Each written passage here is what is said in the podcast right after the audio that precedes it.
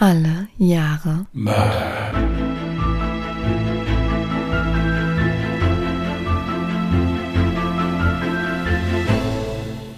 Herzlich willkommen zu Alle Jahre Mörder, der True Crime Podcast mit Christian, hallo. Und Jasmin. Hi. hallo ihr Lieben, es ist mal wieder Sonntag. Also bei uns nicht, ja, aber bei euch, wenn ihr das dann hört.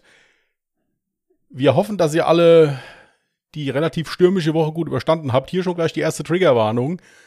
Sollte während der Aufnahme das Dach wegfliegen, irgendwelche Fenster eingeworfen werden oder sonst irgendwas, wir nehmen trotzdem weiter auf. Ja, also Wow. wir haben das eben eine halbe Stunde ausdiskutiert. Umwelteinflüsse können wir noch nicht beeinflussen, auch wenn wir es mehrfach probiert haben. Also wie gesagt, kann sein, dass es immer mal irgendwie poltert oder sowas. Das liegt dann leider daran, bei Jasmin ist jetzt schon so langsam Unwetterwarnung angesagt. Bei mir hier ist es noch recht friedlich, aber kann wie gesagt sein, dass im Verlauf der Aufnahme da irgendwas passiert, dann bitten wir das zu entschuldigen. Das ist dann leider höhere Gewalt. Ja, also bei mir wurde übrigens erst in einer halben Stunde ähm, Wetterwarnung angesagt, aber es fegt hier jetzt schon ordentlich durch. Also bei mir ist ab und zu mal vielleicht so ein Pfeifen oder sowas zu hören. Ja, diesbezüglich habe ich den Fall auf eine Viertelseite runtergekürzt. Also wir sind relativ schnell fertig. Ich sage euch, was passiert ist, wer es war und dann ist kurze Abmoderation fertig. Ja, Das war natürlich wieder mal Ironie. Er hat vergessen, sein Achtung Ironieschild aufzuhängen. ich habe noch eine kleine Info. Und zwar geht es um unseren neuen Podcast Ungedingst. Wer das noch nicht mitbekommen haben sollte, gerne mal reinhören. Ja, das ist unser Podcast, in dem wir ein bisschen privater quatschen, einfach mal frei Schnauz babbeln und das Ganze dann eben ungeplant, ungeschnitten und unperfekt. Also gerne mal reinhören, ungedingst. Und dazu gibt's die Neuigkeit, dass wir jetzt endlich auch auf Apple Podcast freigeschaltet sind. Das heißt, wir sind jetzt eigentlich fast überall zu hören. Wir könnten noch Podimo dazu nehmen, aber dann werden wir, glaube ich, überall vertreten, wo es Podcasts zu hören gibt. ja. Gut, dann hätte ich noch eine Ergänzung. Ich weiß nicht mehr, welcher Fall das war. Aber wir hatten irgendwann mal das Thema, ob man, wenn man in ein Polizeipräsidium reingeht und da als Zeuge verhört wird oder auch als Verdächtiger verhört, ob man da durchsucht wird, bevor man in den Verhörraum hineinkommt. Mhm.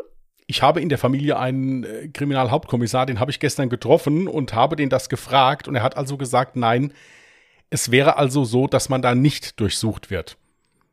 Er hat mir dann zusätzlich noch erklärt, dass man auch einen Menschen gar nicht ohne weiteres so einfach durchsuchen darf. Mhm. Also ich, er dürfte, wenn man es gesetzeskonform nimmt, einen Menschen nur durchsuchen, wenn Gefahr in Verzug ist oder wenn er diesen Menschen vorher verhaftet hat. Mhm. Also wenn du jetzt als Verdächtiger verhaftet wirst, dann wirst du logischerweise durchsucht. Dann Mhm. wirst du sogar entkleidet, je nachdem. Mhm. Aber wenn du jetzt als Zeuge vernommen wirst und es besteht vielleicht der Verdacht, dass du es auch gewesen sein könntest, dürfen die dich nicht einfach auf gut Deutsch vor dem Verhörraum an die Wand stellen, den Adler machen lassen und sagen, jetzt durchsuchen wir sie. Ja. Ja gut, ich weiß jetzt auch nicht mehr, welcher Fall das war, aber bei dem Zeugen war es jetzt tatsächlich so, dass er, glaube ich, gar nicht als Verdächtiger galt. Das, wie gesagt, ich weiß auch nicht mehr, wo es war. Mir ist es nur eingefallen, als ich ihn dann gestern getroffen habe, habe ich gesagt, das wolltest du den doch fragen. Mhm. Und äh, das hatte ich ihn gefragt. Er hat nämlich auch gesagt, dass das ein heiß diskutiertes Thema ist. Da würde man sofort Probleme mit Menschenrechtsorganisationen bekommen oder sowas, wenn man da einfach wild irgendwelche Menschen durchsuchen würde. Etwas anderes ist es, wenn man den Menschen bittet und sagt, könnten Sie bitte mal Ihre Taschen leer machen oder mir mal zeigen, dass Sie nichts dabei haben oder so. Und der das freiwillig macht, dann ist es was anderes. Ja, es war für mich halt ein bisschen merkwürdig. Also das wäre jetzt meine Schutzmaßnahme, dass man sagt, das ist wie beim Gericht, dass man vorher so eine, wie heißen denn diese Schleusen, wo du einmal durchläufst? Ja, Schleuse ist schon richtig. Ja, heißt Schon so? richtig. Okay. Ja. Ähm, Metalldetektor. Genau, richtig. Im Prinzip könnte man das ja bei einem Polizeipräsidium ganz genauso lösen, dann wäre man auf der sicheren Seite. Und es schadet keinem, also ist ja nicht so, dass ich mich jetzt irgendwie schlecht fühle, wenn halt wirklich auch jeder in dem Moment in Anführungsstrichen untersucht wird auf diese Art und Weise. Ja, beim Gericht gelten da wohl auch andere Vorschriften. Hm. weil da ja halt auch dann in Prozessen, Prozess fremde Personen halt eben auch dazukommen können und man das nicht beurteilen kann. Da geht es ja um die Sicherheit aller im Prinzip Mhm. dann. Mhm. Ja. Und äh, natürlich auch um jetzt kann ja auch sein, dass da jemand eine Waffe mit dabei hat, um da vielleicht irgendwie eine Flucht zu organisieren oder irgendwie sowas. Ja. Also bei der Polizei ist das, wenn du zum Verhör geladen bist, nicht üblich. Du darfst es auch so ohne weiteres nicht. Es sei denn halt, du hast wirklich begründeten Verdacht. Dann ist es aber in der Regel so, sagt er, dass diese Menschen vorher dann schon verhaftet werden. Mhm. Halt eben mit dem Verdacht auf eine Straftat, sagt er, und in dem Moment sieht es dann wieder anders aus, weil dann muss ich ihn durchsuchen. Okay. Ja, auf jeden Fall schön, dass du da nochmal nachgehakt hast. Und wenn du möchtest, können wir jetzt einfach direkt übergehen zu deinem Fall. Gut. Dann würde ich mal anfangen. Ich habe 1952 gezogen und hatte da auch sogar einen Fallvorschlag geschickt bekommen. Das war erstaunlicherweise zeitgleich, wo ich den Fall dann auch gefunden hatte. Mhm. Also insofern schon mal Dankeschön dafür. Und äh, ich erzähle euch jetzt vom Mord am Schokoladenkönig. Einer der bekanntesten Fälle der österreichischen Kriminalgeschichte ist der Mord an Johann Arthold, dem Cadbury Schokoladenkönig von Wien. Zugleich ist der Mordfall und die damit verbundene Gerichtsverhandlung bis heute der größte Indizienprozess, der jemals vor einem österreichischen Strafgericht verhandelt wurde. Aber der Reihe nach. Beginnen wir einmal damit, wer der Schokoladenkönig war und vor allen Dingen, wie er dazu wurde. Johann Arthold wurde 1908 in Wien geboren. Über seine Jugend ist nicht viel bekannt. In den 1940er Jahren, also zur Zeit des Zweiten Weltkrieges, führte er ein kleines Lebensmittelgeschäft in der Wiener Neustadt. Er war unter den Einheimischen dafür bekannt, dass er es mit der Rationalisierung der Ware nie so genau nahm und Menschen, die er gut leiden konnte, auch gerne mal etwas mehr für die Essensmarke gab. Große Bekanntheit und vor allem großen Reichtum in Wien erlangte er unmittelbar nach dem Zweiten Weltkrieg. Denn zu dieser Zeit war Schokolade ein enorm gefragter Artikel. Ja, man konnte sogar sagen, dass sie teilweise Handelsgrundlage war. Da war es natürlich klar, dass derjenige, der der Bevölkerung die beliebte Süßigkeit besorgen konnte, schnell reich wurde. Und hierbei tat sich Johann Arthold mit besonderem Geschick und Geschäftssinn hervor.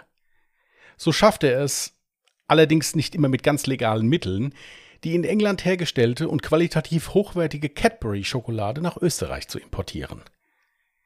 Es wurde hier und da erzählt, dass es sich auch dabei oft um Diebesgut gehandelt haben soll. Der deutlich günstigere Einkaufs- und natürlich auch somit Verkaufspreis machte es Johann allerdings möglich, seine Konkurrenz auszustechen. Und so war Johann Arthold einer der wenigen Wiener, der durch den Krieg nicht ärmer, sondern reicher wurde. Schnell häufte er mit seinen Geschäften ein für Nachkriegszeiten enormes Vermögen an. Sein Lebensstil passte der verheiratete Familienvater natürlich an. Ein Butler, luxuriöse Autos, ja sogar ein Rennstall gönnte sich der erfolgreiche Süßwarenhändler. Die Krönung zum Schokoladenkönig gab es von der Wiener Bevölkerung kostenlos dazu. Und noch einen weiteren Luxus gönnte sich Johann Arthold in vollem Maße. Nämlich ein ausschweifendes Nachtleben, gespickt mit vielen Affären. Der Cadbury Schokoladenkönig war ein gern gesehener Gast in nahezu allen Wiener Bars und Restaurants. Zum einen, weil er mit seiner lustigen, aber auch oft leicht protzigen Art immer für Stimmung sorgte. Zum anderen, weil er hierbei in keinster Weise darauf achtete, wie viel Geld er an einem Abend verpulverte. Je mehr schöne Frauen in der Bar waren, umso mehr war an Johann Arthold zu verdienen. Noch zu Zeiten des Zweiten Weltkrieges lernte Arthold in seinem Geschäft die damals 15-jährige Adrienne Eckhardt kennen. Das Mädchen, was gezwungenermaßen bei seiner Großmutter lebte, weil ihr Vater durch die Belagerung der Nazis seine Arbeit als Bankbeamter verloren hatte, wurde oft zum Einkaufen in den Laden geschickt. Den damals 40-jährigen Arthold war das nette Mädchen gleich sympathisch, und so keizte er auch hier natürlich nicht mit den Essensrationen und gab immer noch etwas dazu. Adrienne Eckhardt freute sich immer sehr über die Zugabe. Ansonsten hatte sie in dieser Zeit nämlich nicht viel zu lachen. Das notgedrungene Leben bei der Großmutter, die viel lieber einen Enkelsohn gehabt hätte, gestaltete sich sehr unschön für das junge Mädchen. Auch konnte sie aufgrund des Krieges ihren Abschluss an der Klosterschule nicht vollenden, da die Schule nach dem Einmarsch der deutschen Armee im Jahre 1938 geschlossen wurde. Zu diesem Zeitpunkt war auch Adriennes Familie gezwungen, von Wien in die Wiener Neustadt umzuziehen. Ihre Eltern wurden zur Arbeit in den Flugzeugwerken Kriegsdienst verpflichtet und Adrienne besuchte fortan die Hauptschule in Reichenau an der Rax. Allerdings war das auch nur von kurzer Dauer, denn kurz nach ihrem Abschluss musste das junge Mädchen wieder mit ihren Eltern aus beruflichen Gründen zurück nach Wien und somit zur ungeliebten Großmutter ziehen. Diese wurde mehr und mehr verwirrt und paranoid. Adrienne wurde klar, dass sie schnell eine Ausbildung machen und eigenes Geld verdienen musste, um aus dem ungeliebten Haus der Großeltern rauszukommen. So begann sie im Jahre 1946 eine Ausbildung zur Säuglingskrankenschwester in Wien und schloss diese mit dem Diplom 1949 ab. Danach bekam sie sofort eine Stelle im Leopoldstädter Kinderspital. Hier galt sie als fleißige und zuverlässige Arbeitskraft. Allerdings kümmerte sich die junge Frau nicht nur um die Säuglinge. Auch die Ärzte des Spitals bekamen von ihr besondere Aufmerksamkeit. Sie begann schnell eine Affäre mit einem jungen Assistenzarzt und ließ sich von ihm finanziell aushalten. So wechselte sie innerhalb des Krankenhauses munter zwischen den Ärzten hin und her. Und das, obwohl sie in einer Beziehung mit einem griechischen Gastarbeiter war. Dieser lebte sogar mit Adrienne zusammen. Als sie dann von ihm schwanger wurde, das Kind jedoch aufgrund von Gelbsucht verlor, trennte sich ihr Freund von ihr. Im Anschluss versuchte Adrienne ihren Ex-Freund mittels Erpressung zum Bleiben zu bewegen. Sie drohte damit, ihn bei der Polizei anzuzeigen. Warum, ist nicht bekannt. Aber er zeigte sie selbst wegen dieser Aktion an und Adrienne wurde zu drei Monaten Haft verurteilt. Danach hängte sie dann vorerst mal ihren Beruf als Säuglingskrankenschwester an den Nagel und arbeitete in einer Fleischhauerei. Als sich hier jedoch die Diebstähle häuften, geriet Adrienne immer mehr in den Verdacht und wurde schließlich entlassen. Es folgte wieder eine kurze Episode als Säuglingsschwester, aber als sie auch hier beim Diebstahl erwischt wurde, war diese Chance auch vertan. Ab diesem Moment verabschiedete sich Adrienne aus dem seriösen Leben und nahm einen Job als Animierdame in verschiedenen Bars an. Hier traf sie 1951 auch Johann Arthold wieder. Dieser bemerkte mit großem Interesse, dass Adrienne sich zu einer hübschen jungen Frau entwickelt hatte, und sofort war der Jagdinstinkt des Schokoladenkönigs geweckt. Der über 20 Jahre ältere Johann Arthold machte Adrienne ungeniert den Hof. Er lud sie ins Kino, zum Essen und in teure Weinlokale ein. Hier kam es dann an einem Abend dazu, dass beide Brüderschaft tranken. Johann ging sofort auf Tuchfühlung und erhoffte sich noch mehr von dem Abend. Er bekam jedoch eine eindeutige Abfuhr von Adrienne, die von seinem machohaften Verhalten und seiner mangelnden Zurückhaltung eher angewidert war. Johann erkannte schnell, dass er bei Adrienne nicht landen konnte und verlagerte somit sein Interesse wieder auf andere Frauen und die Treffen wurden weniger. Wenn Adrienne allerdings mal Lust hatte, auszugehen, ohne etwas dafür zu bezahlen, wendete sie sich gerne an Johann. So stattete sie seinem Geschäft eines Nachmittags in der Hoffnung, in ein Weinlokal eingeladen zu werden, einen Besuch ab. Hierbei fiel er auf, dass der Laden geschlossen war und das deutlich vor Ladenschluss. Nach einigem Klopfen öffnete Johann ihr die Tür und bat sie herein. Im Laden erkannte Adrene schnell, wieso überhaupt geschlossen war. Johann war sich gerade mit einer Prostituierten am Vergnügen und versuchte sofort Adrienne dazu zu überreden, bei ihrem Liebesspiel mitzumachen. Als diese das nicht wollte, packte Johann sie am Arm und wurde immer zudringlicher und grober. Adrienne verpasste ihm daraufhin eine Ohrfeige und verließ unter der Drohung, ihn anzuzeigen, das Geschäft. In späteren Aussagen bei der Polizei wird Adrienne angeben, dass sie sich nach dem Vorfall geschworen habe, sich an Johann zu rächen und von da an nichts mehr als Abneigung und Ekel für ihn empfand. Längere Zeit herrschte Funkstille zwischen den beiden. In dieser Zeit verschlechterte sich Adriennes finanzielle Situation immer weiter. Die schüchterne und auch auf den ersten Blick nicht besonders freundliche Dame verdiente in ihrem Job als Animierdame sehr schlecht und häufte immer mehr Schulden an. An einem Abend im November 1952 traf sie Johann Arthold in einer Bar wieder und bat ihn um einen Job in seinem Süßwarenladen. Doch der einstige Schokoladenkönig war längst nicht mehr so reich wie vorher. Da sich das Land mittlerweile vom Krieg erholt hatte, waren Süßwaren keine Mangelware mehr und somit brach auch der Geldfluss ab. Was allerdings nicht abbrach, war Johanns Drang, ein aufwendiges Leben zu führen. Ebenso seine Lust auf Frauen hatte er nicht verloren. Und so erteilte er Adrienne für ihre Jobanfrage zwar eine Absage, bot ihr aber an, abends mit ihr etwas trinken zu gehen.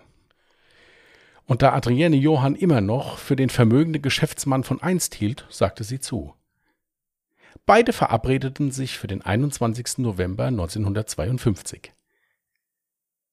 Johann sagte, dass Adrienne ihn in seinem Laden abholen solle. Als Adrienne am Mittag das Geschäft betrat, wurde Johann sofort wieder zudringlich und versuchte Adrienne mit allen Mitteln zum Sex zu bewegen. Sie wies ihn allerdings erneut energisch ab, willigte aber trotzdem ein, mit ihm etwas trinken zu gehen. Beide fuhren zusammen mit der S-Bahn nach Grinzig in ein Heurigenlokal und tranken einige Gläser Wein. Mit steigendem Alkoholpegel sank bei Adrienne auch die Hemmungen und sie gab Johann einen Kuss auf die Wange.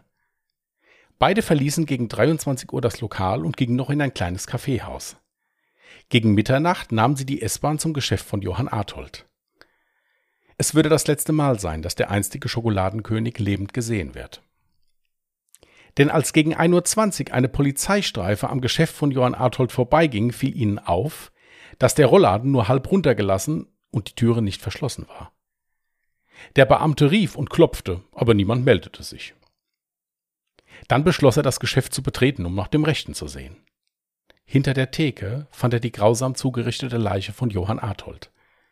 Jemand hatte ihm mehrfach den Schädel eingeschlagen und ihm anschließend mit einem scharfen Gegenstand die Kehle durchgeschnitten. Der Polizist rief sofort Verstärkung. Der Tatort wurde untersucht. Aufgrund der Art der Verletzungen kam für die ermittelnden Beamten nur ein männlicher Täter in Frage.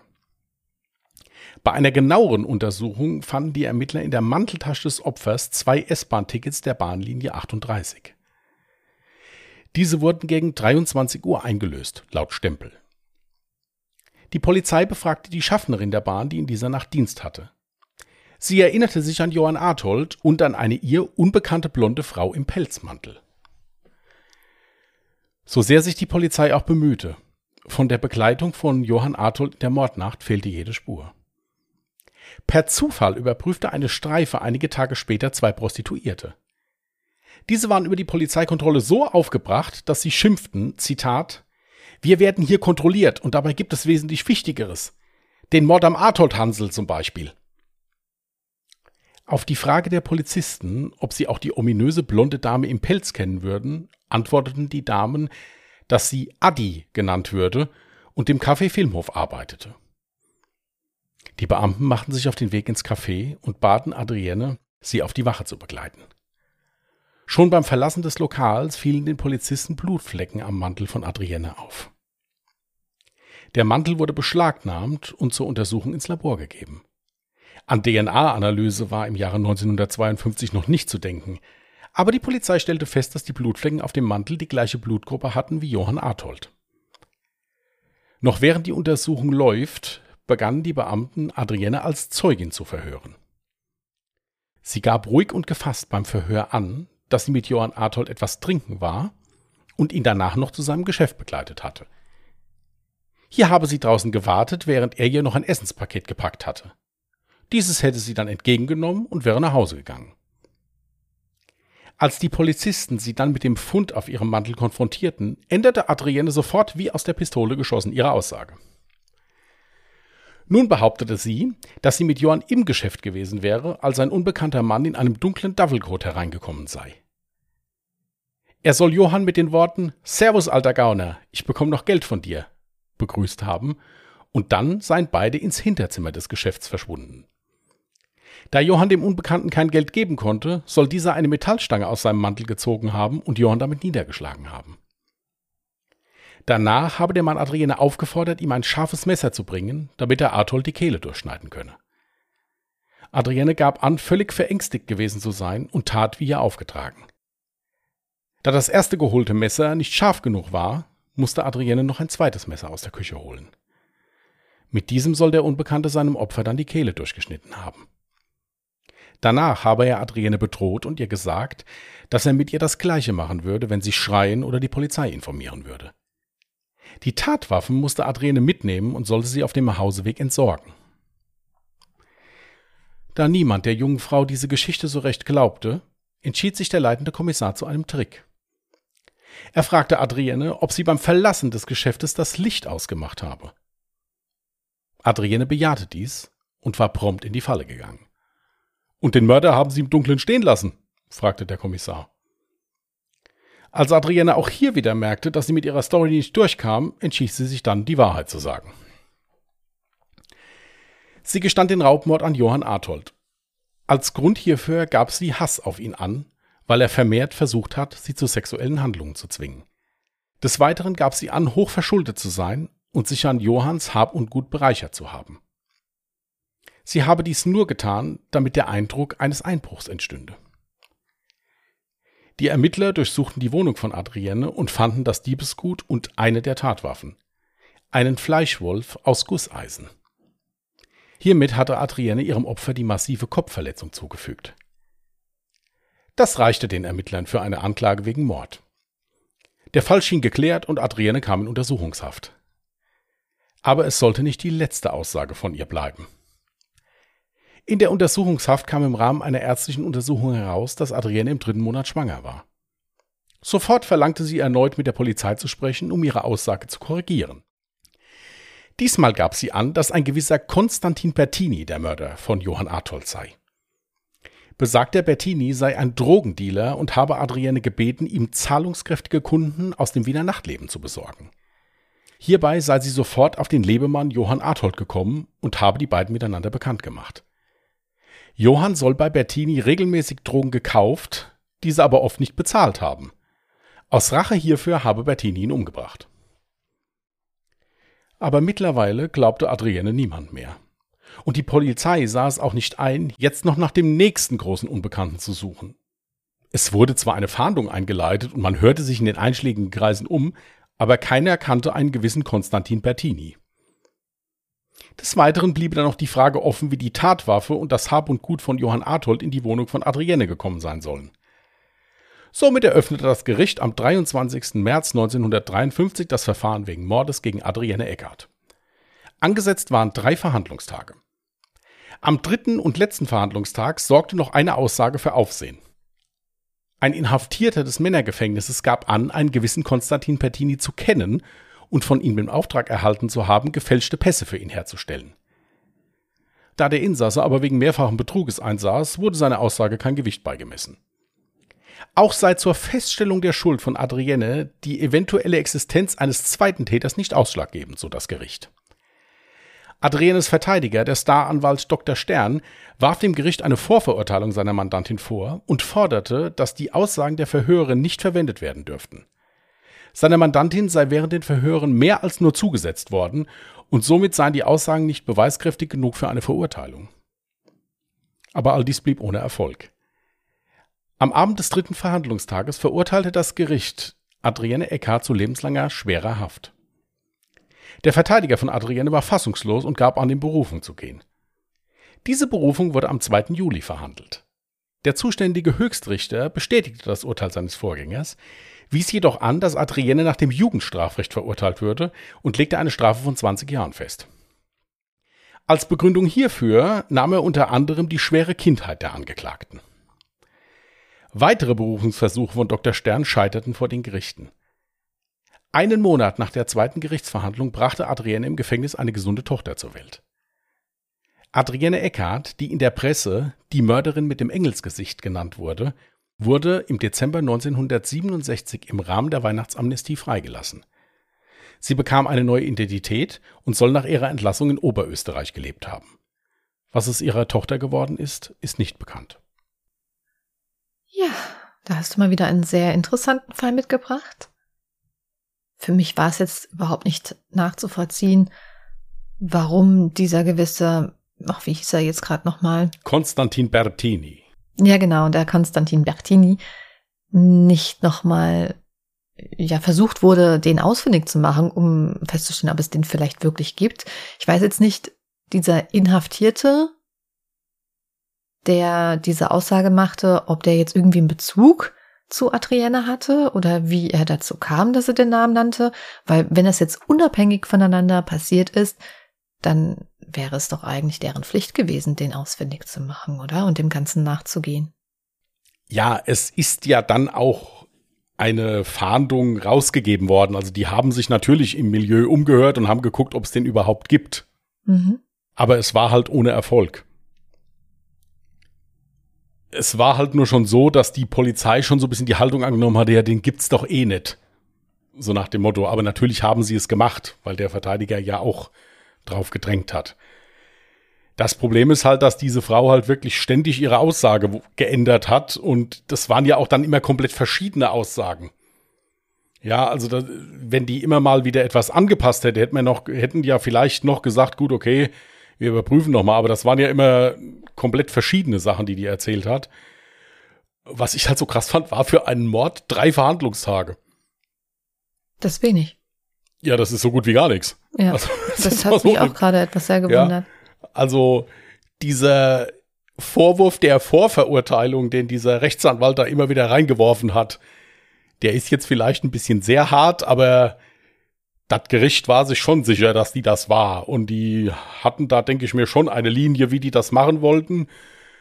Und äh, da hat jetzt halt kein Konstantin Bertini reingepasst und auch keinen Betrüger, der halt sagt, er hätte den kennen oder irgendwie sowas. Hm. Die Tatwaffen, also die Messer, die hatte sie ja irgendwie irgendwo auf dem Weg entsorgt, aber die wurden jetzt nicht noch gefunden. Nach dem, was ich jetzt gelesen habe, in Büchern und auch in der Presse, stand von den Messern jetzt nichts drin. Dieser Fleischwolf, Mhm. der ist im Wiener Kriminalmuseum ausgestellt. Da seht ihr auch auf unserer Instagram-Seite, habe ich ein Foto davon. Und Twitter? Twitter und Instagram, ja. Ja, da bist du besser, bitte. Genau. Also schaut jetzt gerne mal auf Instagram rein unter allejahremörder mit OE geschrieben oder auf Twitter unter allejahremorde. Da werden wir dann Fotos zu diesem Fall hochladen. Wie Christian eben schon erwähnt hatte, den Fleischwolf. Unter anderem aber auch ein Foto noch von Adrienne Eckert, wie ich gerade sehe. Genau. Was ich vergeblich gesucht habe, ist ein Foto vom Schokoladenkönig. Das gibt es nicht. Mhm. Ich habe ein Foto gefunden in einem Buch von mir, wo man dann die Leiche von ihm sieht. Das fanden wir aber ein bisschen heftig, deswegen haben wir das jetzt mal rausgelassen. Ja, ich habe das gerade vorliegen, aber man erkennt zwar nicht viel, aber ich finde Ja. das Foto trotzdem zu heftig Es- und ich glaube, das laden wir lieber nicht hoch. Ja, also ihr könnt es mal googeln, ihr werdet es vielleicht dann finden, je nachdem. Aber ein normales Foto von ihm jetzt hier, so das gibt's leider nicht. Also ich habe nahezu alles probiert, gibt es leider nicht. Jetzt hätte der Verteidiger von Adrienne vielleicht noch eine Sache versuchen können, wenn die DNA-Analyse irgendwann so weit gewesen wäre, dass man sagt, okay, der Fleischwolf hätte noch untersucht werden müssen nach verschiedenen Spuren. Fingerabdrücke oder DNA-Spuren. Gut, jetzt steht das Ding natürlich mittlerweile irgendwo im Museum. Es ist definitiv nicht mehr im Polizeigewahrsam. Aber ähm, ich denke mal, es wurden ja vorher wahrscheinlich schon Spuren entnommen, oder? Es wurden Spuren von Blut an diesem Fleischwolf gefunden, weil an einen Fleischwolf hatte auch niemand gedacht. Also die hatten wirklich gedacht, eine Eisenstange, irgendein Hammer oder irgendwie sowas. Also auf die Idee zu kommen, jetzt mit einem Fleischwolf zu erschlagen, der ja in der Regel auch festgemacht ist irgendwo an, an einem Tisch oder sowas, kommt man nicht. Plus, dass diese gusseisernen Fleischwölfe, meine Oma hatte nämlich so einen, Mhm. die sind sackschwer. Also die, das, die nimmst du nicht einfach mal so mit einer Hand und, äh, und, und wedelst damit rum. Die wiegen richtig was. Aber es war definitiv so, es ist dass der definitiv mit dem Fleischwolf Fleischwolf geschlagen worden. Okay, gut. Definitiv. Aber er ist jetzt nicht so schwer, dass eine Frau nicht in der Lage wäre, den jemanden über den Kopf zu ziehen. Nein, das nicht, aber den nimmst du jetzt nicht so schnell mal in die Hand im Affekt wie zum Beispiel einen Hammer oder so, den du halt auch schön greifen kannst. Hm, ja. Wenn ihr das Bild von dem Ding seht, seht ihr ja, also der hat ja keinen Griff, wo man sagen kann, hier kann ich mir den jetzt packen und damit vernünftig zuschlagen. Also da habe ich Hm. meiner Meinung nach entweder die Möglichkeit, mit zwei Händen den halt zu nehmen wie ein Stein und das jemand auf den Kopf zu hauen. Aber ich kann damit nicht ausholen, wie jetzt mit einem Hammer oder mit einem Stock oder irgendwie sowas. Deswegen ist es halt die Frage. Es kann ja auch genauso gut sein, dass der, dass die den weggeschubst hat und der ist mit dem Kopf dagegen. Also er ist ins Stolpern gekommen, die haben ja auch ordentlich was getrunken gehabt. Dann hätte sie auch noch ein viertes Mal ihre Aussage ändern können. Eben. Es war und er ist halt, und er ist halt ins Straucheln gekommen und ist mit dem Kopf dagegen gefallen halt. Das kann ja Oh. sein. Dann kannst du aber auch nicht erklären, und das habe ich mich auch schon gefragt, warum sie ihm dann noch zusätzlich die Kehle mit einem Messer durchgeschnitten hat. Und vor allem auch diese Story mit, ja, ich musste ein zweites Messer bringen. So, das war für mich so, hä? Wa- Warum? Ja, da stand in dem einen Zeitungsartikel wohl drin, dass sie damit dann nochmal unterstreichen wollte, wie viel Angst sie hatte. Dass sie also, Hm. dass sie also wie in Trance da mehr oder weniger war und total geschockt und sich hat da halt alles sagen lassen, hat das alles mitgemacht im Prinzip. Ach so, okay. Ja, ich muss jetzt dazu sagen, du sagtest, es wäre ein reiner Indizienprozess gewesen. Ich gehe von ihrer Schuld aus. und hätte auch eigentlich gesagt, dass die Sache ganz klar ist, wenn ja die Tatwaffe selber bei ihr gefunden wurde. Was hätte sie denn sonst für einen Grund, diese Tatwaffe bei sich zu Hause zu bunkern, als dass sie eben sämtliche Beweise verschwinden lassen wollte? Ja, ich denke mir halt auch, dass in der damaligen Zeit, 1952, halt eben auch die Kriminaltechnik noch nicht so weit war.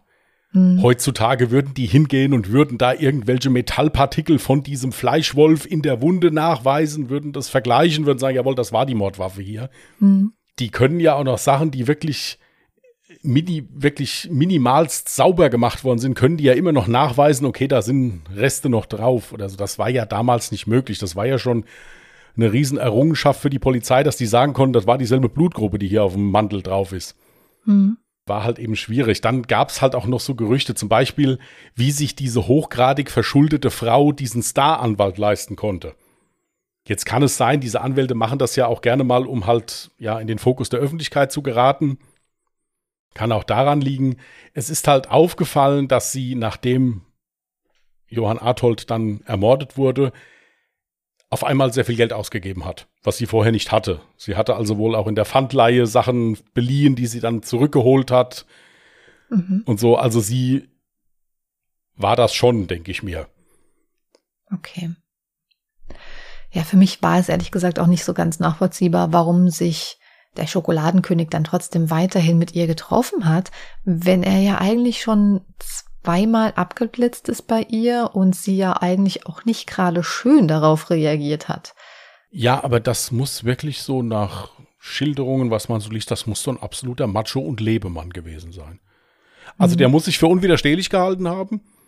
Ja, mhm. plus natürlich, dass er ja auch ordentlich Kohle hatte. Also alle, die ihn nicht schön fanden, die hatte halt, die wurden halt ordentlich bezahlt und dann mit, mit jedem, mit jeder Flasche Shampoos wurde er immer schöner. Ja. Das war also so ein richtiger, ja, so ein richtiger Lebemann. Mhm. Halt, und äh, ja, ich denke, dass der halt auch äh, jetzt so abfuhren, das war der eigentlich nicht gewöhnt. Also gerade jetzt von solchen Animierdamen oder von so Damen, die in Bars halt auch gearbeitet haben. Also da hat er eigentlich schon erwartet, dass wenn da Kohle fließt, dass er dann da auch äh, rangelassen wird. Hm. Mehr oder weniger. Und es war halt bei ihr auch so, sie hat wirklich, das sieht man ja auf dem Foto, die hat ja wirklich ein ziemlich braves Gesicht, muss man so sagen. Sie muss aber kein sonderlich freundlicher Mensch gewesen sein. Also die muss jetzt nicht super sympathisch gewesen sein. Deswegen hat sie auch in ihrem Job als Animierdame nicht viel verdient. Ja, da frage ich mich, warum sie dann den Job überhaupt behalten hat, aber gut. Jetzt ist mir wieder eingefallen, was ich eben eigentlich noch sagen wollte. Da hat mal wieder Kommissar Zufall dem Ganzen geholfen, um den Fall aufzuklären, weil wenn diese zwei Prostituierten nicht hätten zufällig bei einer Streife untersucht worden sein. War das jetzt richtiges Deutsch? Ich habe vergessen, wie ich den Satz angefangen habe. Ist egal. Also auf jeden Fall, wenn das nicht passiert wäre, dann wäre doch die Polizei wahrscheinlich gar nicht auf Adrienne gestoßen. Ja, das stimmt. Wobei es halt so ist, gerade so in diesem, in diesem Milieu halt eben jetzt, haben die natürlich in Bars nachgefragt, haben schon so Szenekenner da schon befragt. Aber das war jetzt Zufall. Und das war halt auch nur, mhm. weil diese zwei Prostituierten sehr verärgert waren, ja. dass sie jetzt schon wieder kontrolliert würden. Mhm. Und äh, ja, es stand auch in einer Zeitung, dass gerade die Prostituierten auch sehr getrauert haben, als der Schokoladenkönig gestorben war, weil das ein großer Geldgeber war wohl. Ja, dachte ich mir schon. Ja. Ja, dann fand ich es ganz interessant, du sagtest, sie war ja dann schon im dritten Monat schwanger. Zum einen war bekannt, von wem sie schwanger war, nein, weil sie hatte ja zu dem Zeitpunkt wohl keinen Partner. Zumindest, zumindest ist darüber nichts, nichts schriftlich niedergelegt. Mhm. Es ist generell so, dass eigentlich so ab diesem Zeitpunkt der Verhaftung die Informationen sehr dünn sind. Also du erfährst ein bisschen was über den Prozess, das ja, Mhm. Aber über die Frau selbst erfährst du dann gar nichts mehr. Du erfährst noch nichts darüber, was aus dieser Tochter geworden ist, ob sie dann die Tochter zu sich genommen hat nach der Entlassung. Mhm. Es ist halt nur, in dem einen Buch stand halt eben drin, dass sie dann entlassen wurde im Rahmen der Weihnachtsamnestie und dass sie ein neues, neue Identität bekommen hat halt eben und dann halt unbekannt in Österreich lebt. Man weiß auch nicht, ob sie noch lebt oder ob sie gelebt hat, keine Ahnung. Mhm. Das ist, da ist wie gesagt nichts bekannt. Ja, also aus diesem Grund werden wir ja dann auch wahrscheinlich das Gesicht ein bisschen zensieren. Ja. ja. Persönlichkeitsrechte und so. Ähm, weißt du denn, wie das abläuft, wenn man jetzt als schwangere Frau tatsächlich verurteilt wird und ins Gefängnis kommt? Was passiert mit dem Kind? Was passiert während der Schwangerschaft? Wie läuft das Ja, ab? da- das weiß ich aus Berufsgründen sehr gut. Als erstes Mal ist es so, dass du als zuständiger Pfleger, der der Meinung war, dass er grundsätzlich mit Gynäkologie nie mehr etwas zu tun haben wird, sich dich nochmal abends hinsetzt nach 20 Jahren und nochmal Gynäkologie im Fachbuch nachliest. Das ist das Erste. Nein, es ist also prinzipiell so, wenn eine schwangere Frau inhaftiert wird, ist es so, dass äh, sie natürlich in der Haft genauso betreut wird wie eine Frau, die in Freiheit schwanger ist, also sprich Gynäkologenbesuche, später dann Hebammenbesuche, also ist alles so wie in Freiheit auch. Über den Verbleib des Kindes wird dann mit dieser Frau gesprochen. Da wird vom Sozialdienst und vom psychologischen Dienst und natürlich auch von Seiten des Gerichts eine Sozialprognose erstellt.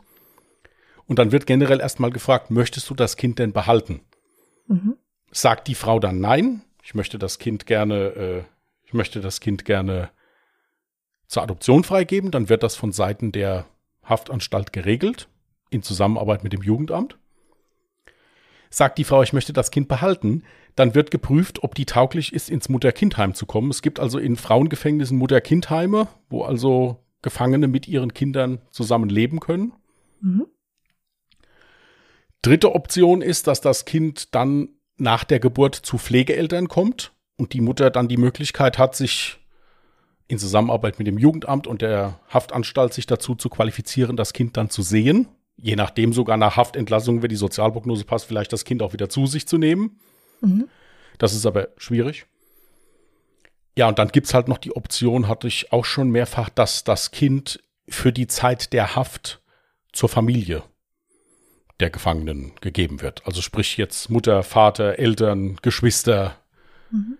sonst irgendwas. Das sind also so die Möglichkeiten. Also es ist nicht so, dass du, dass du da, wenn du im Gefängnis bist, das Kind abtreiben musst oder gar das Kind einfach abgenommen bekommst. Also so einfach ist das nicht. Da wird schon, das wird schon menschlich geregelt, sagen wir es Okay. mal so. Ja, also an Abtreibung oder sowas habe ich jetzt auch nicht gedacht, sondern Ja. eher so in die Richtung, okay, was folgt als nächstes, ähm, was für Rechte hat die Frau, kann das Kind dann bei ihr bleiben, etc. pp. Und das ist schon mal ganz interessant zu wissen. Was halt eben so ist, wenn du keinen Platz in einem Mutter-Kind-Heim bekommst, die sind natürlich sehr gefragt, diese Plätze. Mhm. Du kannst dich dann nicht hinsetzen und sagen, ja, ich möchte das Kind gern trotzdem bei mir behalten. Hm. Also das geht dann leider nicht. Ja, das ist halt nur mal, dafür bist du halt nun mal in Haft. Ja. Das ist halt eben so. Aber, also ich hab's, äh, ja, hab das paar Jahre gemacht. Also ich hab's noch nie erlebt, dass das so war, dass da also sich hochdramatische Szenen abgespielt haben. Man konnte sich immer einigen Mhm. Und auch im Interesse von beiden, sowohl von dem Kind als auch von der Mutter, weil es halt ja auch wirklich Frauen gibt, die im Gefängnis in so einer schlimmen Lage sind, dass die gar nicht mög es möglich ist für die, sich um ein Kind noch zu kümmern, die so viel mit sich selber zu tun haben da drin Ja. auch. Mhm. Sei es, wenn da jetzt auch vielleicht noch irgendwelche Süchte im Raum stehen, drogenabhängig oder sowas, das, das ist so anstrengend für die, für die menschliche Seele. Wenn ich dann noch einen Säugling dazu habe, ähm, ist das schon heftig. Aber ich habe es also nie erlebt, dass das, äh, dass das also in irgendeiner Form da hochdramatisch war oder sowas, das nicht. Und es ist auch so, dass, wie gesagt, das Kind wird, natürlich wird im Krankenhaus entbunden, also genauso wie beim Menschen in Freiheit auch. Und ich muss dazu sagen, also so manche Schwangere in Freiheit ist nicht so gut betreut wie eine Schwangere im Krankenhaus. Das muss ich echt sagen, äh, äh, wie eine Schwangere im Gefängnis. Ja. Mhm. Schon allein deswegen, weil du äh, einmal die Woche Kontakt zu einem Gynäkologen haben kannst, wenn irgendwas ist, äh, Mhm. du einen Hebammentermin bekommst, was heutzutage nicht so einfach ist, eine Hebamme zu bekommen Mhm. für die Nachsorge. Spreche ich aus Erfahrung. Ich musste acht Wochen suchen, bis ich eine neue Praxis gefunden habe, die uns betreut. Sind alle überlaufen. Also insofern ist das, ist das alles geregelt. Und das ist sehr menschlich geregelt, muss ich wirklich sagen. Ja, das hört sich auf jeden Fall gut an. Gut. Wenn du möchtest, kannst du ja direkt ein neues Jahr für dich auslosen. Ich möchte, aber ich bin noch nicht richtig vorbereitet. So.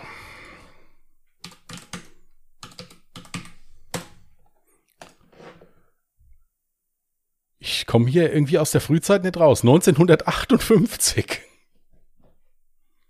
Das ja hatten wir tatsächlich noch gar nicht. Ja, ich weiß auch warum, weil es da wieder nichts gibt. Keine DNA, kein gar nichts. Ja. Aber gut. Lass dich doch erstmal überraschen.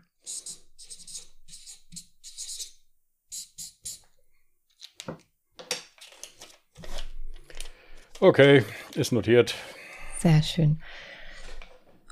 Ihr könnt uns natürlich auch gerne jederzeit Fallvorschläge senden, wenn ihr welche habt. Jetzt für das Jahr 1958 für Christian. Ich habe mich bereits für einen neuen Fall entschieden und das auch aufgrund dessen, dass mir der Fall tatsächlich sogar per E-Mail vorgeschlagen wurde. Ich habe auf die E-Mail noch gar nicht geantwortet, ist mir gerade aufgefallen. Werde ich noch nachholen. Deswegen vielen lieben Dank. Wir freuen uns über jeden Fallvorschlag, der dann natürlich zu unserem gezogenen Jahr passt. Das könnt ihr machen, entweder über Instagram als Nachricht unter allejahremörder mit OE geschrieben, über Twitter könnt ihr uns gerne schreiben unter allejahremorde oder ihr sendet uns eine E-Mail an Contact allejahremörder.de, Mörder mit OE geschrieben. Sehr schön. Auch da ist die Beantwortung im Moment etwas langsamer als sonst, aber äh, ich arbeite dran. Gut, ihr Lieben. Das soll es True Crime-mäßig gewesen sein für diese Woche. Mhm. Wer immer noch nicht genug hat, der kann gerne am Mittwoch bei Ungedingst reinhören, würden wir uns sehr freuen. Wir verlinken das alles mal unten drunter in den, wie heißt das, Show Notes, sagt man, glaube ich, dazu, oder? Ja. also unten drunter in, in der Podcast-Beschreibung. Mhm. Also wer Lust hat, kann da gerne mal reinhören, würden wir uns freuen. In diesem Sinne, lasst euch gut gehen, schönen Wochenstart, passt gut auf euch auf, lasst euch nicht wegwehen am Wochenende. Bis dann und tschüss. Macht's gut. Bye.